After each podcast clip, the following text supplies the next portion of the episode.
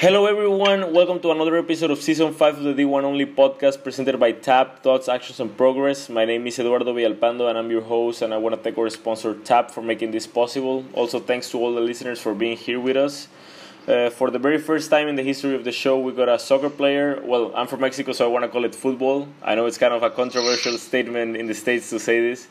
But we got Andrew Pannenberg, who is a goalkeeper and Division One student athlete at Wake Forest University. Thank you for being here, man. Thank you for having me, Eduardo.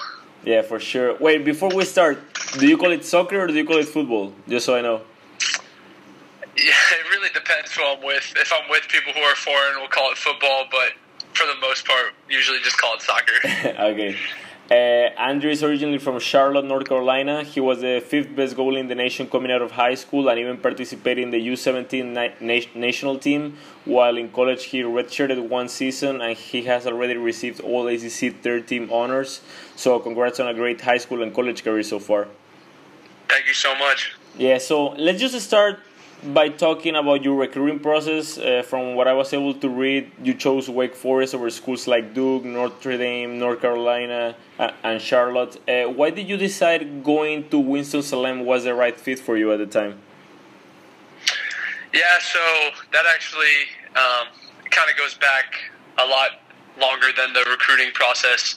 I actually, um, so when I was growing up, I was, I was like eight years old, seven, eight, and uh, I had a friend on my team and his dad actually had graduated from Wake Forest like many years ago, and so they actually brought us up. They drove me and my dad up for a game one weekend.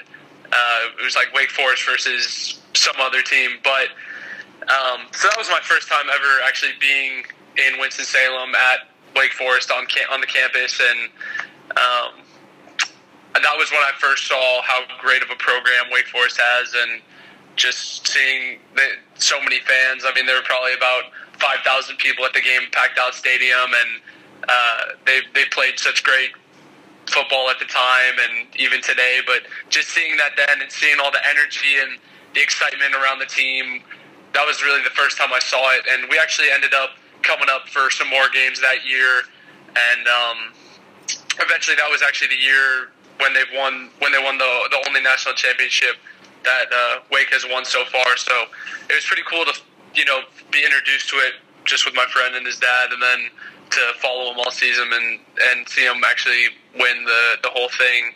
But then uh, we kind of stopped coming to games and all that after that season. But when I was in high school, I was beginning to look at, at some some schools about like freshman year of high school, and um, so my sophomore year, I was invited to play in the Academy Select game, which the Academy was like a, a, a, system where there were all these teams all across the country, and this was a game where.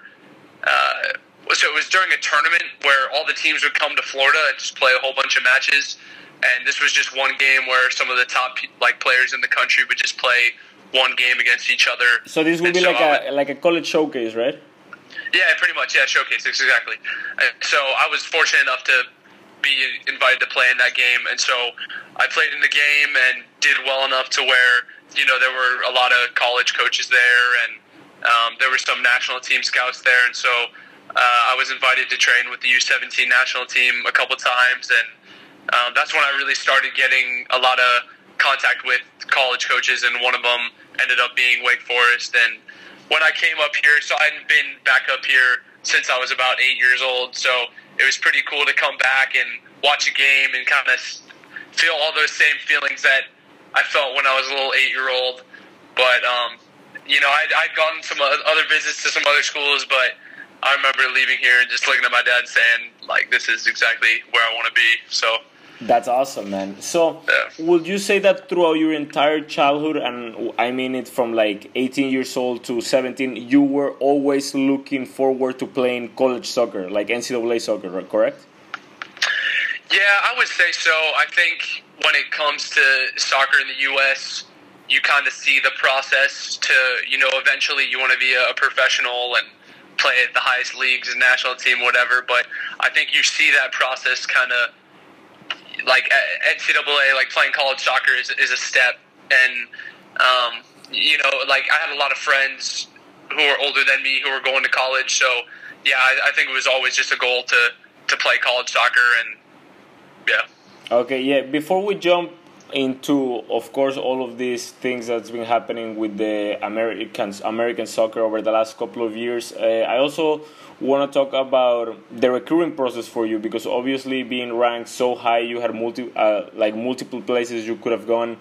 But I want you to talk to me a little bit about just the process of reaching out to coaches or them reaching out to you. Of course, you being invited to this camp, visiting schools, and all of them things because I know that for some people that can be overwhelming at times. Yeah, yeah, absolutely. I would say first off, I was just really lucky to have been able to play in that game because that kind of gave me uh, a lot of the exposure that I was looking for. But so that was my sophomore year of high school. But even before then, my freshman year, um, that's when I started playing on the academy team, and that's when we played in those type of showcases like twice a year, once in December and once in like June. And so what I would do is I would just create a list of all the schools that I um, potentially wanted to go to, like all of them, not even just you know a couple. I literally just like every school I was even thinking about, and I found all their coaches' contact information, uh, and I wrote up emails to all of them saying, "Hey, like I'm going to be at this showcase. These are the games that I'm going to be playing in at these times, and um, like if you could come out and watch me, that'd be great." And you know, some would respond, some wouldn't, and some would actually come out to the games, and some wouldn't. But um, you know that would that led to some coaches coming out and actually watching and being interested and, and eventually going on some visits to some schools. Um, and I would say one thing I didn't really take advantage of as much as I probably would have going back would be going to like camps like ID camps because I think those are a great way to get just right in front of the coaches so they can see you know how, how you play and, and what kind of person you are. And um, it's, it's a more uh, like intimate, close setting compared to just emailing them and hoping that they, they come out to a game. So um, yeah, so I, I was kind of lucky to play in that game and get the exposure, and then you know I got to train with the national team, which also helped me too. But um, I would definitely say you know just reaching out to coaches and trying to get them out to your games and and also ID camps and not being afraid to to reach out to people because there's really no downside if you if you reach out to someone and they don't respond, it's it's better than not reaching out at all. You know. Yeah, for sure. Wait, and how many coach? How many emails do you think you sent throughout your entire recruiting process? So I would send the emails when it came to the showcases to each school every time. I would say for each showcase, probably like anywhere from ten to fifteen.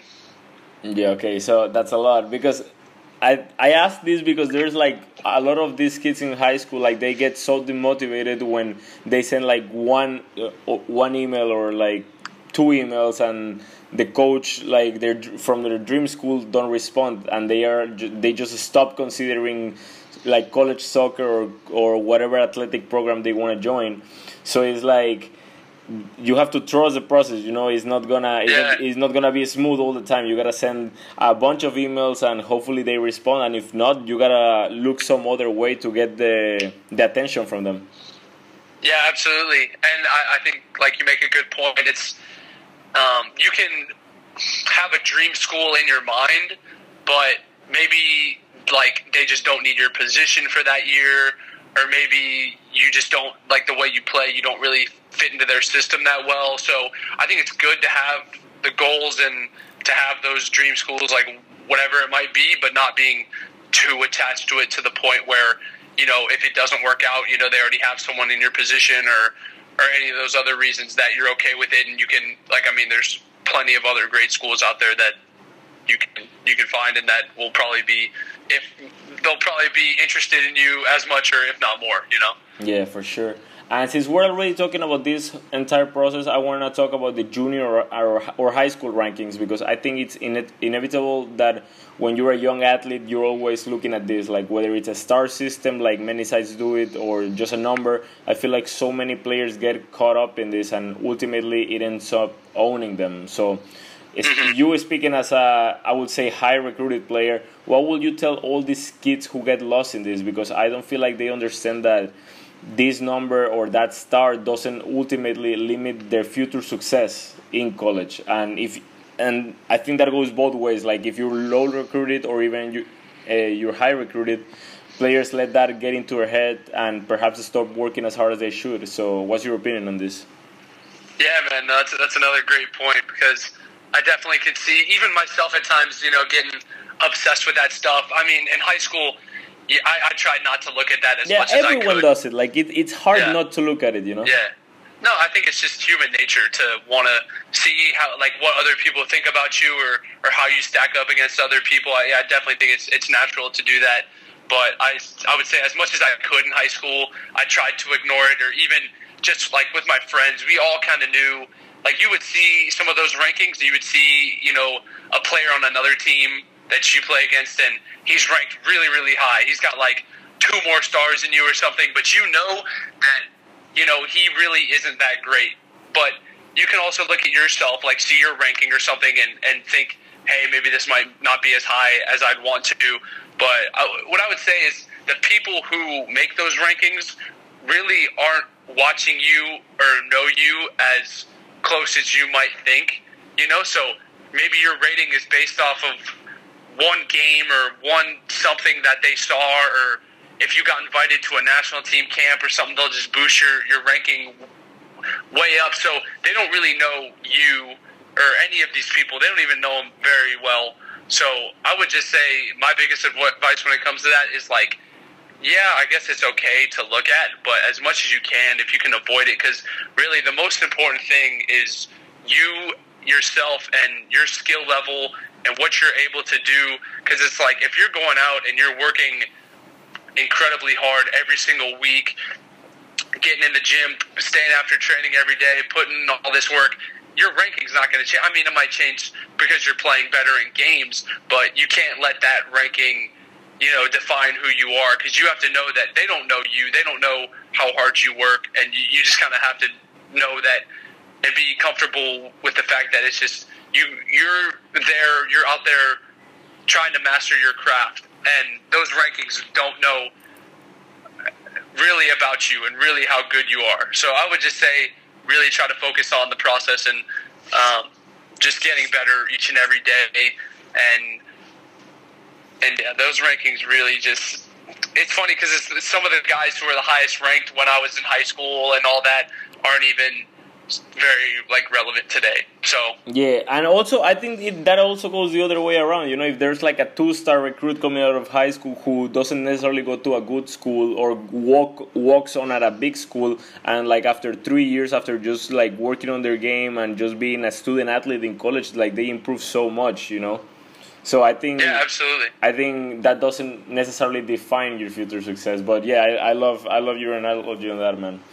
Before we continue with our season 5 episode of the D1 Only podcast presented by TAP, we want to talk to you about our sponsor, Thoughts, Actions, and Progress, who provide the opportunity to any athlete around the world to build their own mental health program. TAP, Thoughts, Actions, and Progress offers self thought manuals focused on the athlete's mindset growth. TAP give athletes the opportunity to create their own mental health program, and these are manuals adapted for different levels and at an affordable price. TAP has two books right now on Amazon, the junior and rookie versions. Go check them out.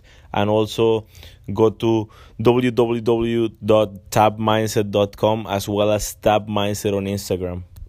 Go check it out. And what would you say was the toughest thing to adapt when you go to college? Hmm, that is a good question. Um, I would say honestly, for me, I mean, obviously, just kind of living on on my own and and um, you know doing laundry and whatever. I'd say those were like the easiest answers. But um, when it really comes down to it, I would say that throughout my life, uh, just as a as a soccer player, as a goalkeeper in my club in Charlotte, I was always kind of like the top goalkeeper. Just all, like ever since I joined the club, I was always on the top teams. I was always, you know, like thought of very highly and talked about well, like just within the club or whatever. And to come to Wake, where there was already uh, like an established goalkeeper at the time, um, I would say it was quite a, an adjustment to get used to, you know, for for my first two years here, I only played one game. So for those two years, I would say it was it was pretty difficult to get used to what my role was on the team, and um, you know, focusing on, on the process a little bit more, and and maybe not being that guy on the weekends that was directly contributing to the team's success. I would say what was tough, and not getting you know the, the recognition that I was just so used to in high school. So um, I would say that was definitely the the toughest thing, but I think there were a lot of great things that came from it, a lot of lessons that I learned, and um, things you know that I, I just still carry with me today. And there were still some incredible experiences, both you know positive and some that were were tougher throughout the time. But again, I think those only just made me stronger and like made me who I am today. Yeah, and especially being a goalkeeper, man, like it's so hard for the coach as well to have all three goalkeepers happy at the same time because like you don't get to rotate them a lot. So you you yeah absolutely you have, yeah I mean yeah yeah. Uh, so when it comes to that, yeah, like I when it comes to being like a field player, you can really, I mean, obviously some people are more suited for certain positions than others, but you can kind of adapt and, and you know maybe if someone is playing your spot maybe you can adapt a little bit. Like if you if you're a midfielder, maybe you can play more on the wing or something like that. If, if there's already a well established midfielder, but yeah, man, like you said, um, it can be tough as a goalkeeper because you know only one plays and really you don't really sub too often with goalkeepers. So I think that highlights the importance of you know just being ready at all times and being ready to, to make the most of your opportunities when they do come because uh, they can be few and far between at times. Yeah, and to your point, also, I think that also takes us back to what we were saying earlier on the podcast about how in college, like, nobody cares if you're highly recruited or not. At the end of the day, you gotta earn a spot in the lineup.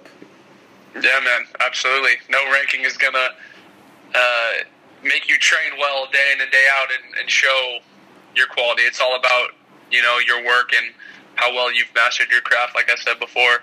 Yeah, and what advice would you give an incoming freshman just in terms of balancing both both athletics and academics? Yeah, that's a that's a good question.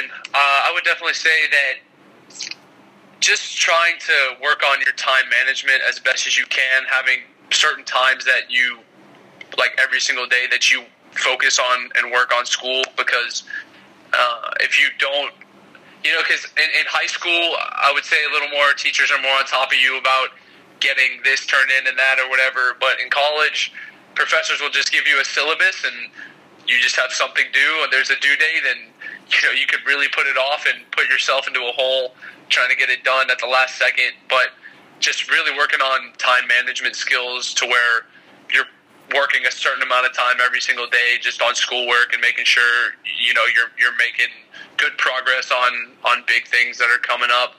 But um, yeah, man, I, I'd say it's not as difficult as it might seem to be, but at times it can it can be it can be tough. But I, I would say time management skills, however you can, whatever systems you can come um, come up with on your own, you know, um, whatever you can find on the internet, just kind of like planners and all that, just to make sure that you're on top of, of all your work because if you don't get on top of all that schoolwork and all that, it'll definitely affect you on the field and and what you're able to do just from like a mindset perspective.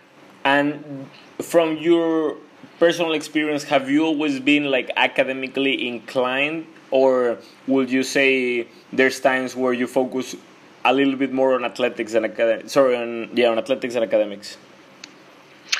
Yeah, I would definitely say like when I was in high school. Um, I was I was a pretty pretty good student. I always like was was trying to to push really high. Actually, when I was in high school, one of my best friends, he's he was like the valedictorian for his class the the year above me, so he kind of always motivated and pushed me. And um, actually, I wanted to go to an Ivy League school just from an academic perspective, you know, like my freshman year of high school. But then that kind of changed going into my sophomore year. But yeah, I, would say I'd always I've always been, um, you know, in, into academics. My mom is a teacher, so she would always push me and my sister to, you know, always give our best in school. I wouldn't say that I am directly as passionate about school and academics as I am soccer, but um, there's a quote that's that says how you do anything is how you do everything. So I definitely agree with that. To where you know if you aren't putting the work in in school, if you aren't organized with your schoolwork and and don't put in the effort in in school, then your athletics are going to suffer as well because how you do anything is how you do everything. So nice, man. Dropping those gems. I love that, man. Yeah. And, it also it sounds cliche, but it's like it's, a student athlete. You know, a student comes first. Like at, the end of the day, it, I mean, it's it's kind of dumb because you, at, like players doesn't don't necessarily focus more on athletics and on academics and athletics but ultimately if you don't do well in the classroom like you're not eligible to play so you gotta perform in, on like on both sides if you know what i mean yeah yeah absolutely. And i can just even my experience here i've seen some very talented guys on the field put off a lot of schoolwork toward the end of the semester. And toward the end of the semester is when things get most serious for us when it comes to conference tournaments and national like NCAA tournament and all that, and you can definitely see, you know, their their play on the field in training or, or in games suffer because they just have so much going on in their head trying to stay up late and, and finish a paper or study for a test or something. So if you don't kind of lay that foundation of of um, you know preparing and for, for the bigger things that come, it's gonna hurt you when it when it matters most on the field. So yeah, for sure. Um, so I want to talk a little bit about U.S. soccer because of, as I previously mentioned, of course, you were part of the U17 national team prior to going to Wake Forest, uh, and the United States system is like so different compared to all these other countries, especially like Europe or even Mexico. Like sometimes they make it seem like you gotta quit academics in order to focus on soccer, like in, in these places. So I personally support what Americans do because even though most of the players are not going pro at 18 or 19 like all these other countries, you are receiving an education and kind of have it as a backup plan in case your career as a pro doesn't work out. So aside from the academics aspect of it, what would you say are the benefits from this college American system? Yeah, that's a good question. I, I would say that like coming to college, you kind of experience and, and learn some things that um, I don't know if you'd quite learn somewhere else. I don't. I, I think that college is kind of just a unique place with all these young people who have all these different ambitions and stuff. So just being around so many different people. I mean, as we were talking about before, um, before the podcast, you know, Borna and uh, Petros, two tennis players here. I mean, I've been just from coming to Wake, I've been exposed to so many different types of people from so many different countries and um, just people who have so many different like socioeconomic backgrounds and just to, to meet so many different people and to be exposed to so many different like cultures and points of view and things. I, th- I definitely think that um, just coming to college and having those experiences and getting to meet all these different people has really kind of opened my eyes to different worlds that I hadn't seen before. And uh, I've definitely made a lot of friendships here, you know, both like within the team and just people, uh, just like in the school too, that I know those friendships are, are going to last a lifetime and just connections with people that, um, I think will last a lifetime too. So I would definitely say, just from a like a personal development standpoint, I think the education is good because you know there is going to be a life after the game, whatever you're playing. But just for the experiences and, and the different people that you meet along the way and lessons that you learn, I think that um, college is a very unique place for, for all that to take place. And I, I don't know if maybe all those experiences and lessons can be learned, you know, in, in another situation because very rarely you have a time where all these young people from all these different backgrounds can come together and just kind of collaborate and be in such like close proximity at all times. So yeah, for sure. And I mean, in my, I mean, from my personal opinion, I don't think like there there's like a right or wrong path. I think everyone's path is different. Of course, like if Yeah, you, absolutely. of course, like if you're one of these guys like Gio, Gio Reyna or Pulisic, like if you're ready at 18, then you're ready and say no more. Yeah. But Absolutely. but I think a lot of people overlook the fact that you can go actually go to college, play at a really good level, and get an education. Yeah, man. It, yeah, it just definitely depends on you know where you are at and what do you want out of your career long term. What do you want from like career long term when it comes to soccer? When it comes to you know a, a more like work career standpoint and um, yeah, man. Everyone's path is different. Everyone wants different things and you know has different circumstances before it. So it's a very individualized, personal choice that people will have to make. Yeah, for sure. Uh, so, just one more question before we get to the final segment of the podcast presented by TAP Thoughts, Actions, and Progress. Um, as everyone knows, there's the coronavirus situation going on at the moment. Um, I don't know if you care to talk from your experience. How different has this semester been for you if you compare it to your last fall semester or your last spring semester? And also, would you say you prefer online school rather than in person school, or do you not care? yeah, uh, it has been very different.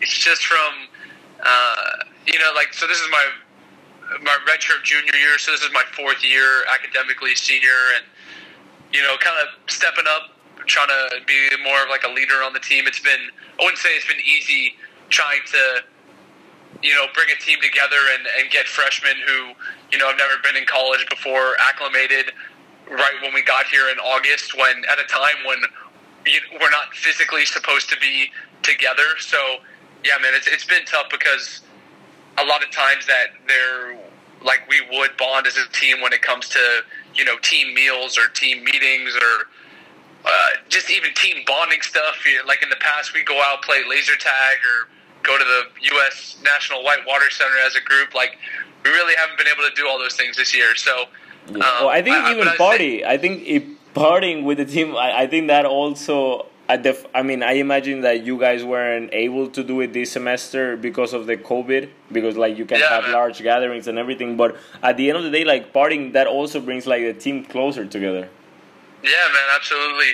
So yeah, at a time when you're not physically supposed to be together so much, um, I would say it's been tough. But honestly, when it comes down to it, I think that the team, you know, gelled really well and, and came together really well. And I think we showed it on the field during our season um, in the games that we did play. So you know, even with all this adversity, I think we did. Um, we were able to, to come together, although it was different. I think we, we made the most of it. Just every every single person on the team. And um, when it comes to school, you know, I'd say both have their have their goods and bads of, of online and not. I mean, you kind of miss the being on campus a little bit more and, and being around people in class and around professors. But I mean, online has its benefits too. okay, I, I'm gonna take online school then. Uh, yeah. So this segment of the podcast is called the D15 presented by TAP. It's just basically five rapid fire questions. You gotta answer them as fast as you can, okay? Okay. Winston Salem or Charlotte? Uh, Charlotte. Athletics or academics? Athletics. Favorite college memory?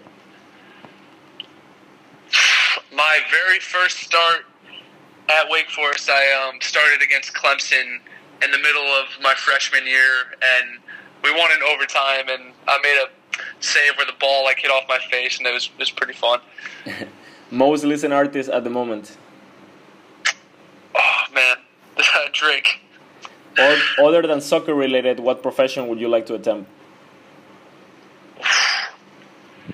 Business. Okay, perfect. Wait, your your major is business or is it communications? It's communications, And but um, media is something been- you actually want to do, or do you prefer like the business aspect of it? Yeah, so I think that like just throughout my time here, I've kind of even after choosing to do communications, I've um, kind of found out more about myself and what I'm interested in, and just throughout the years, I've become more interested in business and more of the entrepreneurial side. But I would say I've learned things in communications that I think will definitely help in those areas. Okay, perfect, man. Well, I know you got a class now, so I appreciate the time. That's all I got for you today, man. Thank you so much. I know you're like busy with like finals coming up and all of that, but Yeah, man. Thank you so much for taking the time. I appreciate it. Absolutely. Thank you for having me. I enjoyed it. Thanks to all the fans for tuning in to another episode of the D1 Only podcast presented by TAP Thoughts, Actions, and Progress, and see you next time.